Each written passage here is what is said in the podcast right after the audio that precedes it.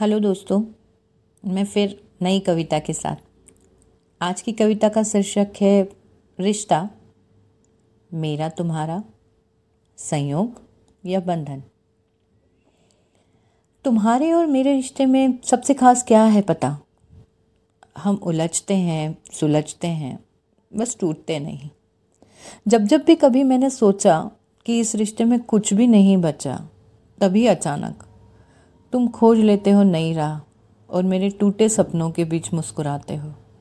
मुझे फिर से ले जाते हो उन्हीं सपनों के बीच जो मैंने और तुमने एक साथ देखे।